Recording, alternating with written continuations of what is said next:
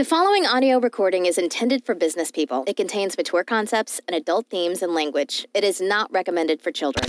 Hi there. Are you already successful in business, past the startup and into phase two? Already have regular clients and not worried about revenues? Maybe other things worry you, like what's the medium to long term future? Which is the shortest way forward that translates to money? Or do you wish you had help with business strategy, innovation, or future proofing? If you're interested in spending some time with a business person who has executed and implemented almost all of the things you're about to hear, resulting in annual company revenue of $7.2 million a year, then you can relax your mind. Your ears are on the right Business Bits podcast. Get comfortable and please create an environment for success for yourself and turn off any distractions.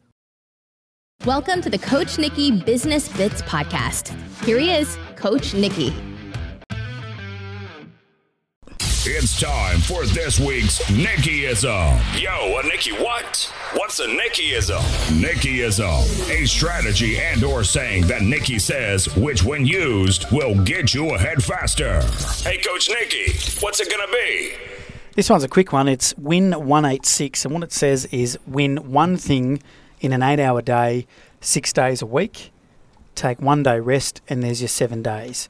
What I'm trying to use this one for is to take pressure off yourself. So if you can just win one big item a day every day for six days, and let's say you take two weeks off a year, which is about the average of what a business owner takes off in Australia, then you're going to achieve 300 things in a year that you're going to achieve and make decisions on if they're big items. I'm not talking about take out the trash, but I'm talking about one key decision in your business every day where you're moving the needle further and further towards success.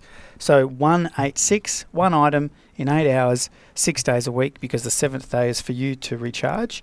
There's 300 items that you're going to win in a year.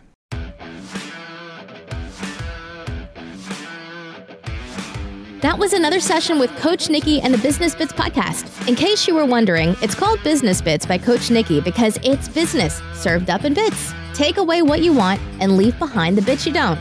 The key is implement what you've learned straight away. If you want more, go to CoachNikki.com. It's also where you can get your limited custom Coach Nikki wristband. So until next time, remember what Nikki always says version 1 is better than version 0.